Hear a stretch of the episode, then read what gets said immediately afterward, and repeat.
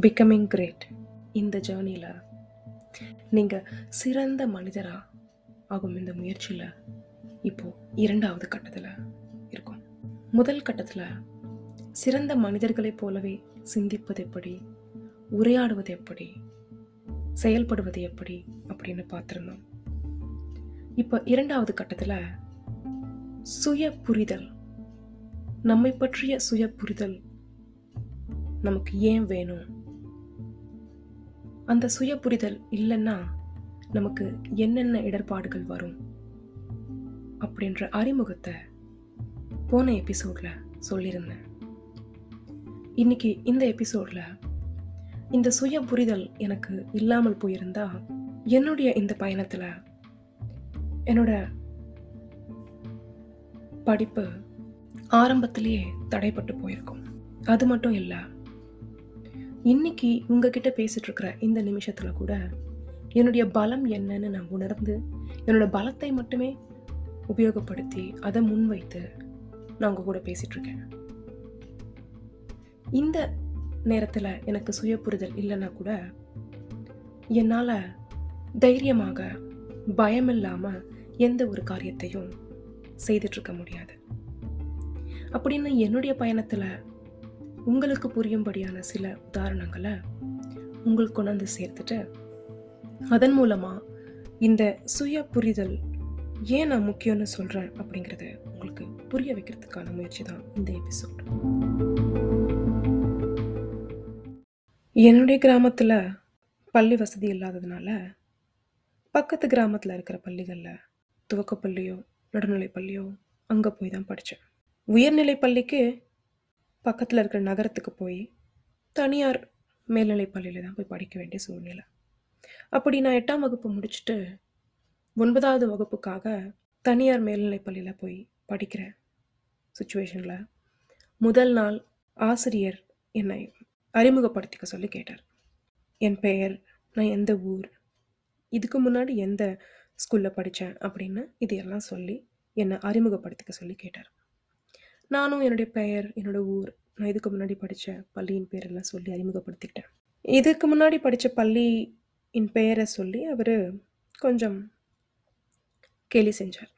எனக்கு அவரின் சிறுமைத்தன்மை பளிச்சுன்னு வெளிப்பட்டது. அதற்கு முன்னாடி நான் அரசு நடுநிலைப் பள்ளியில் படித்தப்போ என்னுடைய ஆசிரியர்கள் எல்லாமே சிறந்த ஆசிரியர்களாக இருந்தார்கள். கிராமம் அப்படிங்கிறதுனால நிறைய கிராமத்து மாணவ மாணவியர்களுடைய பெற்றோர்கள் படிப்பறிவு இல்லாததுனால இந்த மாணவர்கள் ஆசிரியர்களிடம் பாட சம்பந்தமாக மட்டும் இல்லாமல் வாழ்க்கையை பற்றின நிறைய கேள்விகளை நட்பு ரீதியாக ஆசிரியர்கள்கிட்ட ரொம்ப ஃப்ரீயாக கேட்பாங்க. ஆசிரியர்களும் எங்களை ஊக்குவிச்சு எங்களுக்கு நல்ல வழிகாட்டணும் அப்படின்னு ஒரு அடிஷ்னல் சோஷியல் ரெஸ்பான்சிபிலிட்டியோடவே ஆசிரியர்களும் எங்களுக்கு நிறைய சப்போர்ட்டிவாக இருந்தாங்க. அப்படிப்பட்ட ஆசிரியர்களோட ஆசிரியர்களிடம் நான் படித்து வளர்ந்துட்டு இப்போ நகரத்தில் வந்து முதல் நாள். நான் இதுக்கு முன்னாடி படித்த ஸ்கூலுடைய பேரை வைத்து ஒரு கேலி செய்வது அப்படிங்கிறது எனக்கு சிறுமைத்தனமாக தெரிந்தது. அந்த இடத்துல நான் அந்த சிறுமைத்தனம்னு எனக்கு தெரிஞ்சதுனால அவரிடம் இது வரைக்கும் என்னுடைய ஸ்கூல் பேர் இந்த மாதிரி யாரும் சொல்லி நான் கேட்கல ஏன் இந்த பேர் என் ஸ்கூலுக்கு இருக்குன்னு நீங்கள் கேட்குறீங்க நான் வேணா என்னுடைய பழைய ஸ்கூல் டீச்சர்ஸ் கிட்ட கேட்டுட்டு உங்களுக்கு சொல்கிறேன் அப்படின்னு சொல்லிட்டேன். உடனே அவருக்கு சட்டுன்னு கோவம் வந்து எட்டாம் வகுப்பில் நான் எவ்வளோ மதிப்பெண் எடுத்தேன்? அப்படின்னு கேட்டார். நான் நான் படித்த ஸ்கூலில் நாங்கள் ஸ்கோரை பெருசாக கவனிச்சதும் இல்லை ஃபோக்கஸ் பண்ணதும் இல்லை. அதனால் எனக்கு ஃபைனல் எக்ஸாமில் கரெக்டாக எவ்வளோ மார்க் அப்படின்னு எனக்கு ஞாபகம் இல்லை. ஆனால் காலாண்டு அரையாண்டில் எழுபதுகளில் நான் எடுத்திருந்தேன். அந்த ரேஞ்சில் தான் என் மார்க் இருக்கும் அப்படின்னு நான் சொன்னதுக்கு அவர் உடனே நக்கலாக சிரிச்சுக்கிட்டு என்னது எழுபதா? என்னுடைய கிளாஸில் பசங்க தொண்ணூறு நூறுன்னு எடுப்பாங்க. உன்னால் முடியுமா? அப்படின்னு கேட்டார். அதுக்கு நான் என்னுடைய வகுப்பில் நான் எழுபது எடுத்திருந்தேன். அந்த வகுப்பில் அதுதான் அதிகபட்ச மார்க்காக இருந்தது. இந்த வகுப்பில் தொண்ணூறு நூறு தான் அதிகபட்ச மார்க்குன்னா நீங்கள் சொல்லி கொடுத்தா நான் எடுப்பேன் அப்படின்னு நான் சொன்னேன். அதுக்கு அவர் பார்க்கலாம் பார்க்கலாம் உட்காரு அப்படின்னு சொல்லிட்டார். அதுக்கப்புறம் ஒரு மாதம் கழித்து டெஸ்ட் நடந்தது. அந்த டெஸ்ட்டோட மார்க் ஷீட்ஸ் அவர் டிஸ்ட்ரிபியூட் பண்ணார். என்னுடைய மார்க் ஷீட் வரும்போது என்னை கூப்பிட்டு கொடுத்துட்டு அவர் எதுவும் சொல்லலை. என்னுடைய மார்க்ஸை பார்க்கும்போது நூறுக்கு நாலு மார்க் இருந்தது. அவர் என்ன ஒரு மாதிரி பார்த்துட்டு பேப்பர் மட்டும் கொடுத்துட்டு போயிட்டார். எனக்கும் என் மேலே பெரிய எதிர்பார்ப்பு கிடையாது. ஏன்னா, ஸ்கூலுக்கு போய் ஒரு மாதம் ஆயிருந்தாலும், அது வரைக்கும் நான் இன்னும் அந்த ஸ்கூலில் படிக்க ஆரம்பிக்கவே இல்லை. எனக்கு படிப்பை தவிர வேறு நிறைய சவால்கள் இருந்தது அங்கே. இது கிராமத்து மக்களுக்கு நல்லாவே புரியும். முக்கியமாக தன்னுடைய கிராமங்களில் ஸ்கூல் இல்லாமல் பக்கத்தில் இருக்க நகரத்துக்கு ஸ்கூலுக்கு போகணும். அரசு போக்குவரத்து தான் நம்பி இருக்கணும் அப்படின்ற சூழலில் வளர்ந்த கிராமத்து மக்களுக்கு இது ரொம்ப நல்லாவே புரியும். காலையில் ஆறு மணிக்கு ஒரு டவுன் பஸ் இருக்கும்.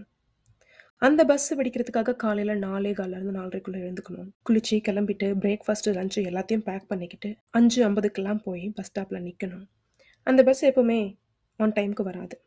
ஒன்று ஏர்லியாக வரும், இல்லை லேட்டாக வரும். சில நாள் வரவே வராது. வராத நாட்களில் அங்கிருந்து ஒரு கிலோமீட்டர் நடந்து போய் ஒன்பது மணிக்கு வேற ஒரு பஸ்ஸை பிடிக்கணும். ஆறு மணிலேருந்து ஏழு மணி வரைக்கும் வெயிட் பண்ணால் இதுக்கு இடைப்பட்ட காலத்தில் ஏதோ ஒரு நேரத்தில் அந்த பஸ் வரும். அதை ஏறி ஸ்கூலுக்கு போயிடுவோம். எட்டு மணி வரைக்கும் வரலன்னா, அதுக்கப்புறம் எட்டு மணிக்கு மேலே நடந்து போய் ஒன்பது மணி பஸ்ஸை பிடிப்போம். அந்த ஒன்பது மணி பஸ்ஸு பல நாள் வராது. சில நாள் தான் வரும். சில நாளும் ஆன் டைம்க்கு வராது. இந்த சூழலில் படிச்சுட்டு இருக்கிற எனக்கு ஒரு மாதம் ஆகியும் அந்த ஸ்கூலில் இன்னும் எப்படி படிக்கிறது? எப்படி வந்து ஸ்டடீஸை ஃபோக்கஸ் பண்ணுறது என்னுடைய இந்த இந்த ஸ்கூலுக்கு போயிட்டு வர இந்த சேலஞ்சஸை எப்படி நான் வந்து நேவிகேட் பண்ணுறதுன்றதுலையே என்னோட ஃபோக்கஸ் இருந்தது. என்னோடய ஃபோக்கஸ் மட்டும் இல்லை என் கூட படித்த நிறைய கிராமத்து மாணவர்களுடைய நிலைமையும் அதுதான். அப்படி இருக்கும்போது, அந்த பேப்பரில் நாலு மார்க் வந்ததே எனக்கு ஆச்சரியமாக தான் இருந்தது. ஏன்னா, நான் இன்னும் படிக்க ஆரம்பிக்கலை அப்படிங்கிறது எனக்கு தெரியும். அந்த இடத்துல அன்னைக்கு நீங்கள் சொல்லிக் குடுத்த 100 மார்க்கு, 90 மார்க் நான் எடுத்துருவேன் சார் அப்படின்னு நான் சொல்லும்போது, "பார்க்கலாம், பார்க்கலாம். உட்கார்" அப்படின்னு அந்த ஆசிரியர் சொன்னதும், 4ஏ 4 மார்க் எடுத்துட்டு என் பேப்பர் என்கிட்ட கொடுக்கும்போது அந்த ஆசிரியருடைய முகத்தில் என்னை பார்த்து தாழ்வா அவருடைய பார்வை இருந்ததும் நான் கவனிச்சேன். ஆனால் அது என்னை பாதிக்கல. எனக்கு தெரியும். இதுக்கு முன்னாடி படித்த ஸ்கூலில் சிறந்த ஆசிரியர்கள் எனக்கு எப்படி பாடம் சொல்லிக் கொடுத்தாங்க அப்படின்னும், பாடத்தின் மீது ஃபோக்கஸ் பண்ணும்போது நான் எப்படி படிப்பேன் அப்படின்னும் எனக்கு தெரியும். இந்த வகுப்பில் நாலு மார்க் எடுத்தாலும், நான் இன்னும் படிக்க ஆரம்பிக்கலை அதனால தான் நான் இந்த மார்க்கில் இருக்கேன். யாரும் என்ன தாழ்வாவோ, நான் ஒரு மக்குன்னோ பார்த்தாலும், அது என்ன பாதிக்காம, நான் என்னுடைய சவால்களை எப்படி சமாளிக்கிறது அப்படின்ற குறியில் இருந்தேன். அந்த சவால்கள எல்லாம் நேவிகேட் பண்ணி, ஒரு வழி கண்டுபிடிச்சு, நான் படிப்பில் கவனம் செலுத்துறதுக்கே எனக்கு ஆறு மாதம் ஆயிடுச்சு. இந்த இடத்துல அந்த ஆசிரியர் நான் படித்த பள்ளியின் பெயரை வைத்து கிண்டல் செய்யும்போது, "அடடா! இவர் நகரத்து பள்ளி ஆசிரியராச்சே! நான் கிராமத்து மாணவியாச்சே!" அப்படின்னு நான் பயந்தோ, நடுங்கியோ இருந்திருந்தேன் அப்படின்னா, என்னுடைய படிப்பு அங்கே பாதிக்கப்பட்டு நின்று போயிருக்கும். ஏன்னா, கிராமத்துலேருந்து பொதுவாக நகரத்துக்கு படிக்க வர்ற மாணவ, மாணவியர்களுடைய நிலைமை இதுதான். ஆசிரியர்கள் ஒரு வார்த்தை சொல்லிட்டாலோ, நகரத்துலேருந்து வர மாணவர்கள் ஏதாவது குறைவாக பேசிட்டாலோ, அந்த இன்ஃபீரியாரிட்டியில் தன்னுடைய ஸ்ட்ரென்த்தை ரியலைஸ் பண்ண முடியாமல் ஒன்பதாம் வகுப்பு, 10ஆம் வகுப்பு முழுசாக கூட முடிக்க முடியாமல் எத்தனையோ மாணவர்கள் ட்ராப் அவுட் ஆனதையும், அப்படி கஷ்டப்பட்டு 10ஆம் வகுப்பு வரைக்கும் படித்து படித்து முயற்சி செஞ்சிருந்தாலும், தேர்ச்சி பெற முடியாமலேயே படிப்பை நிறுத்திடுறதும் இல்லை ஓரளவுக்கு தேர்ச்சி பெற்றாலும், அதுக்கப்புறம் கூட ரொம்ப தூரம் பெருசாக படிப்பு படிக்க முடியாமல் போகிறதும் இந்த கலாச்சார வித்தியாசத்தினால் வர்ற ப்ராப்ளம்ஸ்னால தான். இந்த சூழ்நிலையை பார்த்த உடனே எனக்கு முதல் நாள் ஆசிரியர் எனக்கு நான் அறிவும் அறிமுகப்படுத்தும் போது என்னை பார்த்து அவர் பேசிய பேச்சில் எனக்கு புரிஞ்சிருச்சு. இங்கே என்னுடைய பலத்தை நான் நல்லா உணர்ந்து, என்னுடைய பலத்தை முன்னே எடுத்து வச்சு தான், போராடி தான் இங்கே படிக்கணும் அப்படிங்கிறது புரிஞ்சிருச்சு. என்னுடைய பலமாக இங்கே நான் பார்த்தது, சிறந்த பள்ளியில் நான் இதுவரைக்கும் படிச்சிருக்கேன். சிறந்த ஆசிரியர்கள் எனக்கு பயிற்சி கொடுத்துருந்துருக்காங்க அரசு நடுநிலை பள்ளியாக இருந்தாலும், தமிழ் மீடியம் நான் படிச்சுட்டு வந்திருந்தாலும், கிராமமா இருந்தாலும், என்னுடைய கிராமத்து பள்ளி எனக்கு என்ன குடுத்தது அப்படின்னு எனக்கு வரிசையா என் கண் முன்னாடி வந்து போச்சு. அந்த முதல் நாள் நகரத்து பள்ளியில மாணவர்களுடைய மனநிலைமையும், ஆசிரியருடைய மனநிலைமையும் பார்க்கும்போது, என்னுடைய பலம் என்ன? மற்றும் ஆசிரியர்கள் எங்களுக்கு குடுத்த பலம் என்ன? அப்படின்னு எனக்கு எல்லாமே தெளிவா அன்னைக்கு புரிஞ்சது. அரசு நடுநிலை பள்ளியா இருந்தாலும், எங்கள் பள்ளியில மாதிரி பாராளுமன்றங்கள் நடக்கும். மாதிரி சட்டமன்றங்கள் நடக்கும். இலக்கிய மன்றங்கள் நடக்கும், பட்டிமன்றங்கள் நடக்கும், பேச்சு போட்டிகள் நடக்கும், கட்டுரை போட்டிகள் நடக்கும். எங்கள் பள்ளியில் மட்டும் இல்லாமல் சுற்றி இருக்கிற மற்ற கிராமங்களில் இருக்கிற அரசு மேல்நிலைப் பள்ளி, அரசு நடுநிலைப் பள்ளி இடங்களுக்கெல்லாம் போயிட்டு நாங்கள் பேச்சு போட்டிகளை கலந்துப்போம். பரிசுகளை வெல்வோம். தலைப்பை மட்டுமே கொடுத்துட்டு ஆன் த ஸ்பாட்டில் கன்டென்ட் ப்ரிப்பேர் பண்ணாமலே ஒரு டாப்பிக்கை பேச சொல்லுவாங்க. எங்களுடைய சிந்தனைகளை தூண்டி, பேச வச்சு, எங்களை வளர்த்து விட்டுருக்காங்க எங்களுடைய நடுநிலை பள்ளி ஆசிரியர்கள். அது மட்டும் இல்ல. சோலார் சிஸ்டம் பத்தி எக்ஸ்ப்ளைன் பண்ணும்போது, எங்கள பிளானட்டோரியம் கூட்டிட்டு போயிட்டு, அங்க காமிச்சு எக்ஸ்ப்ளைன் பண்ணியிருக்காங்க. 8ஆம் வகுப்பு முடிக்கிறதுக்கு முன்னாடியே தமிழ்நாட்டுல ஃபேமஸா இருக்கிற பிளேஸஸ்க்கெல்லாம் கூட்டிட்டு போயி, கல்வி சுற்றுலா அப்படின்னு சொல்லி எங்கள கூட்டிட்டு போயிட்டு, எங்களுக்கு காமிச்சிருக்காங்க. இது எல்லாமே அரசு நடுநிலைப் பள்ளியான எனது பள்ளியில எனக்கு கிடைத்த எக்ஸ்போஷர். அது என்னுடைய பலம். இது எதுவுமே நகரத்தில் இருக்கிற இந்த பள்ளிகளில் அந்த மாணவர்களுக்கு கிடைச்சதில்ல. முதல் நாள் நாலு மணி நேரம் இந்த மாணவர்களோட பேசும்போதும், இந்த ஆசிரியர் எங்களை ட்ரீட் செய்த விதத்தை பார்த்தே எனக்கு புரிஞ்சிருச்சு. என் பள்ளியில் எனக்கு என்ன பலம் கிடைச்சது எனக்கு என்ன கிடைச்சதோ, இங்கே எனக்கு என்ன கிடைக்காது அப்படின்னு எனக்கு புரிஞ்சிருச்சு. என்னுடைய பழைய ஆசிரியர்கள் எனக்கு என்ன கொடுத்தாங்க இந்த ஆசிரியர்கள் எனக்கு என்ன கொடுக்க முடியாது அப்படிங்கிறதும் எனக்கு புரிஞ்சிருச்சு. அது மட்டும் இல்லாமல் என்கிட்ட மார்க்கு நான் என்ன மார்க் எடுத்தேன் அப்படிங்கிறதையும், இந்த கிளாஸில் எல்லாரும் என்ன மார்க் எடுக்கிறாங்க அப்படிங்கிறத அவர் சொல்கிறதன் மூலமாக எனக்கு இதுவரைக்கும் என்ன இல்லை இனிமே நான் என்ன டெவலப் பண்ணிக்கணும் அப்படிங்கிறதும் எனக்கு புரிஞ்சிச்சு அதனால் என்னோட நான் படித்த பள்ளியினுடைய பேரை வைத்து அவர் கிண்டல் செய்யும்போது, என் பலம் எனக்கு புரிந்தது. இதுக்கு முன்னாடி படித்த ஸ்கூலில் எழுபது தான் அதிகபட்ச மார்க். நான் அதை எடுத்திருந்தேன். இந்த ஸ்கூலில் தொண்ணூறுனா என்னால் எடுக்க முடியும். இந்த ஸ்கூலில் இவங்க மார்க்கு தான் ஃபோக்கஸ் பண்ணுறாங்க அப்படின்னா, அது தொண்ணூறு மார்க்காக இருந்தாலும், நூறு மார்க்காக இருந்தாலும் என்னால் எடுக்க முடியும். அப்படின்னு என் மீது நான் வைத்த நம்பிக்கை. இது என்னுடைய உள்நோக்கிய புரிதலை காட்டுது. நான் யார்? என்னுடைய பலம் என்ன? என்னால் என்ன முடியும்? என்னால் என்ன முடியாது? அப்படிங்கிற என்னுடைய பலம் எதுன்னு எனக்கு புரிஞ்சதுனால, அந்த ஆசிரியர் என் மார்க்கை பார்த்து என்ன என்னுடைய கான்ஃபிடென்ட்டை ஷேக் பண்ணி பார்க்கலான்னு கேள்வி கேட்கும்போது கூட, இதுக்கு முன்னாடி எடுத்தது 70ஸா இருந்தாலும் அதுதான் அதிகபட்சமான மார்க். இந்த ஸ்கூலில் 90, 100 அதிகபட்ச மார்க்குன்னா என்னால எடுக்க முடியும் சார். நீங்க சொல்லிக் கொடுத்தா அப்படின்னு அவர் வாயை என்னால அடக்க முடிஞ்சது. அவருடைய வாயை நான் அன்றைக்கி அடக்கல அப்படின்னா, என்ன இன்னும் இன்ஃபீரியரா அவர் ஃபீல் பண்ண வச்சிருப்பாரு. நான் இன்னும் இன்ஃபீரியரா ஃபீல் பண்ணியிருந்தேன் அப்படின்னா, தைரியம் இழந்திருப்பேன். என்னால படிக்க முடியாது. கிராமத்துலேருந்து வர்றதுனால என்னால படிக்க முடியாது. மத்த மாணவர்களைப் போலவே நானும் எ 9வதுலயோ, 10வதுலயோ ட்ராப் அவுட் ஆகிருக்கணும் இல்ல கொஞ்சம் கஷ்டப்பட்டு ஜஸ்ட் பாஸ் ஆகிருக்கணும் இல்லாட்டி ஃபெயில் ஆகிருக்கணும் அப்படின்ற நிலைமைக்கு தான் தள்ளப்பட்டிருப்பேன். என்னுடைய பலத்தை அந்த நொடியில் நான் உணரலன்னா, நிச்சயம் அதுதான் நடந்திருக்கும். அடுத்து என்கிட்ட இருக்கிறது இந்த பள்ளி மாணவர்கள்கிட்ட என்ன இல்லை அப்படிங்கிறதையும், என்னுடைய பழைய ஆசிரியர்கள் எனக்கு கொடுத்தது இந்த ஆசிரியர் என்ன எனக்கு கொடுக்க முடியாது அப்படிங்கிறதையும் நான் உணர்ந்ததால் அவர் என்னுடைய பள்ளி பெயரை வைத்து கிண்டல் செய்யும்போது, அவருக்கு என்ன என்னால் பதில் கொடுக்க முடிஞ்சது. ஒருவருடைய தன்மை, சிறுமைத்தன்மை அப்படின்னு நம்மளுக்கு தெரியணும்னாலே, சிறந்த மனிதர்களை ஒரு தடவையாவது நம்ம பார்த்துருக்கணும் என்னுடைய பள்ளியின் பெயரை வைத்து கிண்டல் செய்த இந்த ஆசிரியர், இதற்கு முன்னாடி எனக்கு பாடம் சொல்லிக் கொடுத்த சிறந்த ஆசிரியர்களை நான் சந்தித்ததுனால்தான் எனக்கு இது புரிஞ்சது. அது மட்டும் இல்லாமல் நம்மளுடைய பலம் என்னன்னு நம்ம தொடர்ந்து கவனிச்சுக்கிட்டே இருக்கணும் இல்லையா? அதுக்கப்புறம் நான் வழி கண்டுபிடிச்சேன், படித்தேன் நகரத்து பள்ளியில் இருக்கிற மாணவர்கள் எப்படி ஸ்கோர் பண்ணுறாங்கன்ற அந்த மெத்தடை பார்த்தேன். அதை நான் டெவலப் பண்ணிக்கிட்டேன். படித்தேன் டென்த்து பாஸ் ஆனேன். மறுபடியும் அந்த ஆசிரியரை கடைசியாக அந்த ஸ்கூல்லேருந்து நான் ட்ரான்ஸ்ஃபர் சர்டிஃபிகேட் வாங்கிட்டு வரும்போது பார்த்தேன். அவரை நிறுத்தி பேசினேன். "பாஸ் ஆகிட்டியா அப்படின்னு கேட்டார். "ஆமாங்க சார். பாஸ் ஆகிட்டேன் "ம். நல்லதும்மா. என்ன மார்க்கு?" அப்படின்னு கேட்டார். மார்க் ஷீட்டை காமிச்சேன். என்னுடைய டோட்டல் மார்க்கை பார்த்துட்டு, "ஓ! அந்த ஃபர்ஸ்ட் மார்க் உன்னோடது தானா?" அப்படின்னு கேட்டார். ஆமாம் சார்." "வாழ்த்துக்கள்மா. நான் நீ பாஸே ஆக மாட்டேன்னு நெனச்சேன்மா." அப்படின்னாரு. "அது மட்டும் இல்லாமல் பொதுவாக கிராமத்திலேருந்து வர்ற மாணவர்கள் சரியாக படிக்க மாட்டாங்க. அதனாலயும் தான் நினச்சேன் அப்படின்னாரு. "அப்படி இல்லைங்க சார். நாங்கள் நல்லா படிப்போம். எங்களுடைய சூழல் அப்படி. எங்களுக்கு சரியான வசதி வாய்ப்புகள் கிடையாது. இப்போ கூட பார்த்தீங்கன்னா, பத்தாவது வகுப்பில் நான் உங்கள் ஸ்டூடெண்ட்ஸ் எப்படி எடுப்பாங்களோ, அந்த மாதிரி நான் ஸ்கோர் எடுத்ததுக்கு காரணமே, நான் உங்கள் ஸ்டூடெண்ட்ஸ் எல்லாம் எப்படி படிப்பாங்க அப்படின்னு நானும் படித்ததுனால தான். இங்கே கிராமத்திலேருந்து எங்களுக்கு போக்குவரத்து வசதிகள் கிடையாது. அப்படியே வந்தாலும் காலையில் நாலரை மணிலேருந்து நைட்டு எட்டரை மணி வரைக்கும் நாங்கள் ஒரு பயணத்திலேயே இருப்போம். கிளாஸில் எங்களால் கவனிக்கிறதோ, அப்படியே கவனிச்சாலும் நகரத்து மாணவர்கள் எல்லாம் டியூஷன் போவாங்க. எங்களால் டியூஷன் கூட போக முடியாது. ஏன்னா, நாங்கள் ஈவினிங் பஸ் பிடிச்சி கிராமத்துக்கு போய் சேர்ந்து பார்க்கணும் இந்த மாதிரி எங்களுக்கு ப்ராக்டிக்கலாக நிறைய சிக்கல் இருக்கிறதுனால, கிளாஸ் ரூமில் எங்களுக்கு டயர்ட்னஸ் தவிர வேறு எதுவுமே எங்களால் பார்க்க முடியாது சார். அந்த கிராமத்துலேருந்து நாங்கள் நகரத்துக்கு படிக்க வர்றதே ஒரு மிகப்பெரிய போராட்டம் தான். எங்களுக்கு மட்டும் இந்த மாதிரி ஒரு மேல்நிலை பள்ளி எங்கள் கிராமத்தில் இருந்ததுன்னா, நாங்கள் இந்த மார்க் இல்லை சார். இன்னும் நிறைய மார்க்கே எடுப்போம். எங்களுடைய போராட்ட குணத்துக்கு. அப்படின்னு அவர்கிட்ட சொல்லிட்டு, நான் கிளம்பி வந்துட்டேன். இந்த இடத்துல இந்த மாதிரி சுச்சுவேஷன்ஸ் எனக்கு மட்டும் நடக்கலை கிராமத்திலிருந்து நகரத்துக்கு படிக்க வர்ற எல்லா மாணவர்களையும், நகரத்தில் இருக்கிற ஆசிரியர்களோ, சக மாணவர்களோ குறைவாக தான் பார்ப்பாங்க.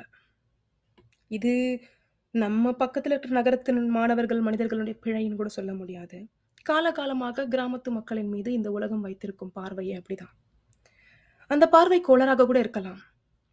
நமக்கு மட்டும்தான் தெரியும். ஒம்பது மணி கிளாஸ்க்கு நாலரை மணிக்கு காலையில் எழுந்து, குளிச்சுட்டு கிளம்புனா தான் நம்மளால் அந்த கிளாஸ்க்கே போக முடியுன்ற நிலைமை நமக்கு மட்டும்தான் தெரியும். இந்த பாதையில் பயணிக்காத இந்த உலகத்துல யாராலையும் இதனுடைய ஆழமும், இதனுடைய கஷ்டமும் புரிஞ்சுக்க முடியாது. இது எதுவுமே தெரியாத அந்த ஆசிரியர் என்னை பார்த்து, "நீ பாஸே ஆகமாட்டேன்னு நினச்சோமோ அப்படின்னு சொல்லும்போது, அவருக்கு நான் ஏன் பாஸ் ஆகிருக்க மாட்டேன்? நான் ஏன் படிக்கல படிக்கலாங்க அங்க? 70 மார்க் எடுத்தேன் நான் எட்டாம் வகுப்புலன்னு சொன்னேன்னா, நாலே மார்க் ஏன் எடுத்தேன்? அப்படின்னு சிந்திக்க கூட அவருக்கு தெரியலை ஏன்னா, இப்படி ஒரு உலகம் இருக்கும். இப்படி ஒரு சவால்கள் மக்கள் சந்திச்சுட்டு தான் இந்த ஸ்கூலுக்கு வராங்க. அப்படின்ற பேக்ரவுண்ட் எதுவுமே நிறைய பேருக்கு தெரியறதில்ல. ஆனால் நமக்கு தெரியும் இல்லையா? கிராமத்தை விட்டு நகரத்துக்கு தினம் தினம் பயணிச்சு போய் ஸ்கூலில் போய் உட்காரதே நம்ம சாதனை தான். அதனால 10ஆம் வகுப்பு படிக்க முடியல, ஃபெயில் ஆயிட்டோம் அப்படின்றதுனாலயே வாழ்க்கையில் ஃபெயில் ஆயிட்டோம்னு நினச்சிக்காதீங்க உலகத்தில் எந்த மூலையிலிருந்தோ டேலண்டட் கிட்ஸை கொண்டாந்து நம்ம மாதிரி ஒரு சூழலை வச்சா, நம்மளை விட சிறப்பாக ஒன்றும் அவங்களால பண்ணிட முடியாது. ஒன்பதாம் வகுப்புல வெறும் நாலே மார்க் எடுத்தப்ப, இந்த ஆசிரியர் நினச்சது போல என்னால ஒன்றும் முடியாது போல இருக்கு. நான் அவ்வளதான் அப்படின்னு என்னுடைய பலத்தை நம்பி நான் இல்லாம, என்னுடைய மார்க்கை அந்த வகுப்புல 90, 100 எடுத்துட்டு இருக்கிற மாணவர்களோட நான் கம்பேர் பண்ணி பார்த்துட்டு, ஆஹா! இந்த பசங்கள மாதிரி என்னால் எடுக்க முடியல. நான் அவ்வளதான் போல இருக்கு அப்படின்னு நான் கம்மன் குவைட்டா இருந்திருந்தேன் அப்படின்னா, என்னுடைய கரியர் அங்கே முடிஞ்சு போயிருக்கும். என்கிட்ட என்ன இருக்கு? மற்றவங்க கிட்ட என்ன இல்லை அப்படின்னு தெரிஞ்சுக்கிட்டு, என்னுடைய பலத்தை நான் நம்பி, நம்ம இவங்களுக்கு குறைவா இல்லை நம்மக்கிட்ட இவங்ககிட்ட இல்லாத விஷயங்கள் நிறையா இருக்கு. நம்ம பலத்தை நம்பி, நம்ம முன்னாடி எடுத்து வைக்கணும். தொலைநோக்கு பார்வையோட கொஞ்சம் ஸ்ட்ராட்டஜிக்காக இருந்து, என்னுடைய வீக்னஸஸை ஒர்க் அவுட் பண்ணி, கோல்ஸை மீட் பண்ணின அந்த அக்காம்ப்ளிஷ்மெண்ட் தான் நான் 10ஆம் வகுப்பு முடிச்சது. இது அங்கேயே முடிஞ்சு போகலை அதுக்கப்புறம் கல்லூரியில் அதுக்கப்புறம் நான் ஐடி இண்டஸ்ட்ரியில் ஒர்க் பண்ண ஆரம்பிக்கும் போதிலிருந்து, இந்த பயணத்தில் ஒவ்வொரு கட்டத்துலேயும் நான் பார்க்காத ஒரு புது உலகத்தை பார்த்துக்கிட்டு தான் இருக்கேன். நான் ஒரு கிராமத்து வாசின்னு கிராமத்து வாசியினுடைய குணாதிசயங்களை மற்றவங்க என்கிட்ட இருந்து பார்த்துக்கிட்டு தான் இருக்காங்க. எல்லா காலகட்டத்திலையும் ஐயோ! நான் கிராமத்து வாசியாச்சே!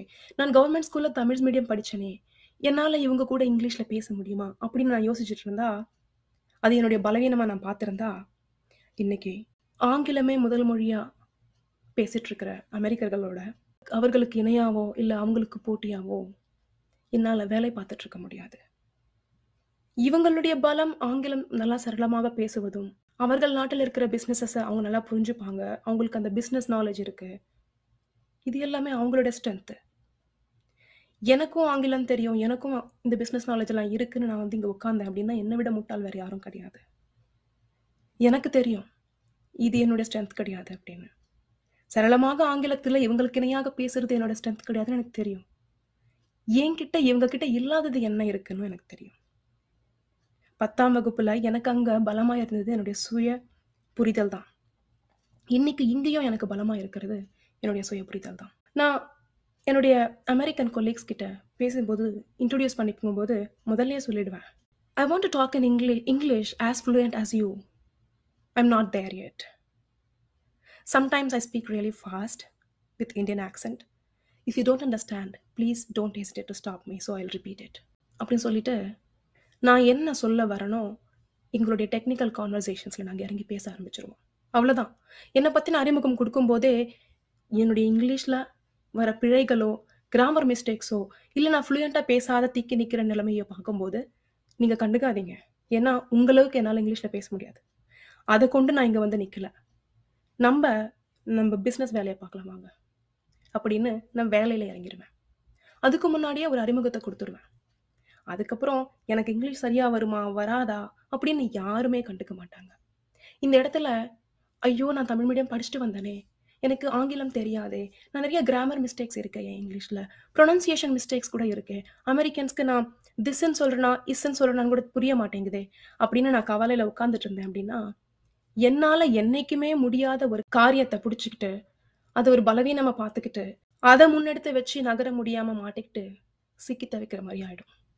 ஆனால் என்னுடைய பலமே விழிப்புணர்வு தான். என்னால் என்ன முடியும்னு எனக்கு தெரியும்.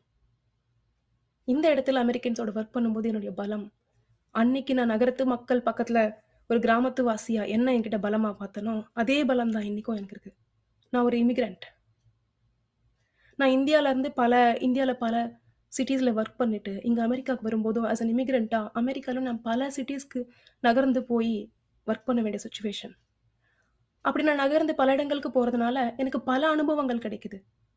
பல கஸ்டமர்ஸை பார்க்கறதுனால அவங்களுடைய பல ப்ராஜெக்ட்ஸ்னுடைய அனுபவங்கள் எல்லாம் எனக்கு சேரும்போது நம்ம ஒவ்வொரு தடவையும் அமெரிக்கன்ஸை மீட் பண்ணும்போது அவள அவங்கள விட அக அகலமான ஆழமான அனுபவம் என்கிட்ட இருக்கிறதுனால அந்த அனுபவத்தை முன்னே எடுத்து வச்சு தான் நான் அவங்க கூட பேசுகிறேன் அந்த கண்டென்ட்டை எந்த லாங்குவேஜில் பேசினாலும் அந்த லாங்குவேஜில் இலக்கண பிழையோட பேசினாலும் பொருள் மட்டும் மாறாது.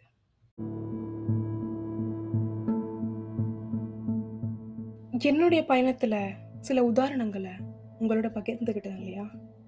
அதை பார்க்கும்போதே உங்களுக்கு புரிந்திருக்கும். எனக்கு என்ன பலம்? எனக்கு எது?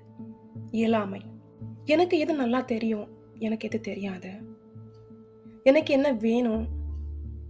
எனக்கு எது முக்கியம் இல்லை அப்படிங்கிற என்னை பற்றிய உள்நோக்கிய சுய புரிதல் ஆங்கிலத்தில் இதை இன்டர்னல் செல்ஃப் அவேர்னஸ் அப்படின்னு சொல்லுவாங்க.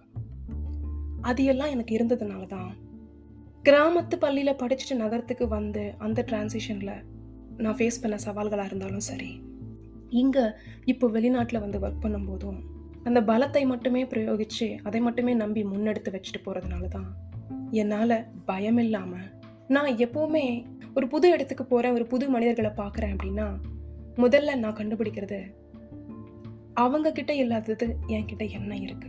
அப்படின்னு அதை நான் கண்டுபிடிச்சிட்டேன் அப்படின்னா இது எனக்கு பிடிக்கும் இது எனக்கு பிடிக்காது. இது என்னை உற்சாகப்படுத்தும் இது என்னை கோபப்படுத்தும். அப்படின்னு என்னை பற்றிய உள்நோக்கி சுய புரிதல் இருக்கும் பட்சத்தில் சர்க்கம்ஸ்டான்சஸில் அப்படின்னு என்னை சர்க்கம்ஸ்டான்சஸில் இருக்கிற மற்றவங்களோட கம்பேர் பண்ணி நான் எந்த இடத்துல இருக்கேன் அப்படிங்கிற வெளிநோக்கிய சுய புரிதல் எக்ஸ்டர்னல் செல்ஃப் அவேர்னஸ் அப்படின்னு ஆங்கிலத்தில் சொல்லுவாங்க. அந்த உணர்வையும் நான் என் கூடவே தக்க வச்சுட்டு வரதுனால தான் நான் யார்கிட்டையுமே பொய் சொல்ல தேவையில்லை. எனக்கு என்ன தெரியுமோ அதை மட்டும் சொல்லிப்பேன். எனக்கு தெரியாததை தெரியாதுன்னு நேர்மையாக சொல்லிடுவேன். உதாரணத்துக்கு ஏதாவது ஒரு டெக்னாலஜி என்கிட்ட சொல்லி உனக்கு அது தெரியுமா? அதில் நம்ம ப்ராஜெக்ட் பண்ணணும் அப்படின்னு சொன்னாங்கன்னா எனக்கு தெரியாது. ஆனால் நான் கண்டுபிடிச்சிடுவேன் அப்படின்னு சொல்லுவேன்.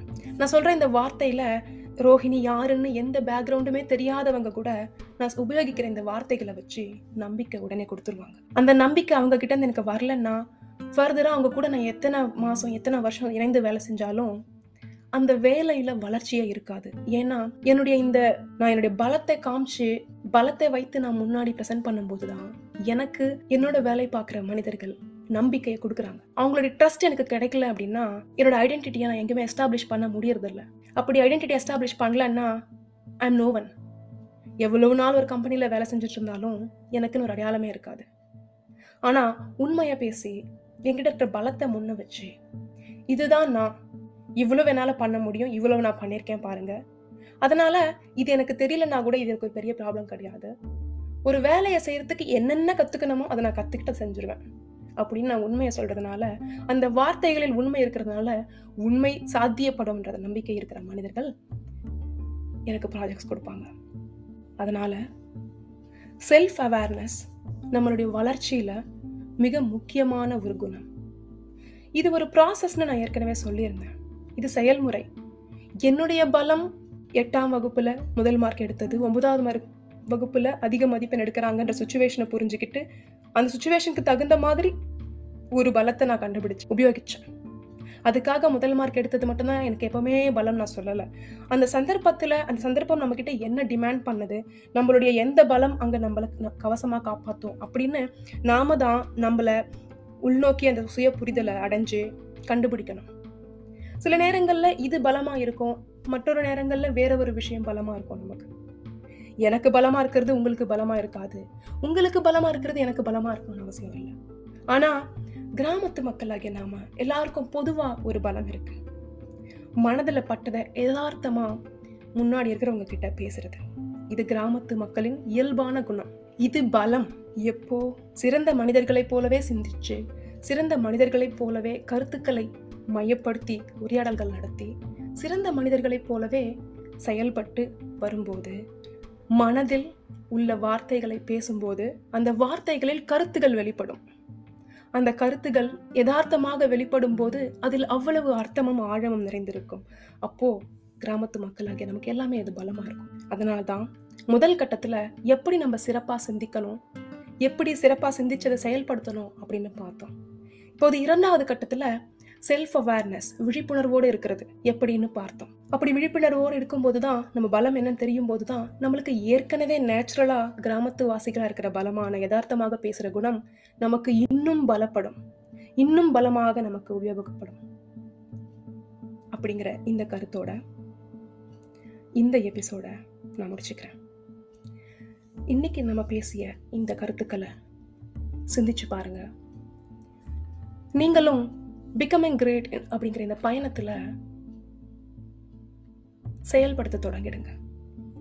இது ஒரு செயல்முறை அப்படிங்கிறதுனால உங்களுக்கு தான் தெரியும் உங்கள் பலம் என்ன. இந்த சுச்சுவேஷனில் உங்களுடைய சவால் என்ன ஆப்பர்ச்சுனிட்டிஸ் என்ன. உங்களுடைய பலம் என்ன உங்களுடைய எந்த பலத்தை நீங்கள் இந்த இடத்துல அப்ளை பண்ணணும்னு உங்களுக்கு தான் தெரியும். அதனால் இந்த தலைப்பில் நீங்கள் ரொம்ப ஆழமாக சிந்திக்கணும். சிந்திச்சதை செயல்படுத்தியும் பார்க்கணும். அப்பதான் உங்களுக்கு எந்த எது பலமாக இருக்குது எந்த பலம் உங்களுக்கு ஒர்க் அவுட் ஆகுது? எந்த பலம் உங்களுக்கு ஒர்க் அவுட் ஆகலைன்றது கூட நீங்கள் தான் கண்டுபிடிக்க முடியும். நானும் வேறு யாரோ வந்து உங்களுக்கு சொல்லி தர முடியாது. இது ஒரு செல்ஃப் டிஸ்கவரி ப்ராசஸ் இந்த செல்ஃப் டிஸ்கவரி ப்ராசஸில் ரொம்ப ஆழமாக இறங்கிட வேண்டாம். ஏன்னா இது கடலளவு ஆழமாக கூட நம்மளை கொண்டு போகும். நம்மளுக்கு எவ்வளவு தேவையோ அவ்வளோ பார்த்துக்கிட்டா போதும் அப்படிங்கிறது என்னுடைய கருத்து.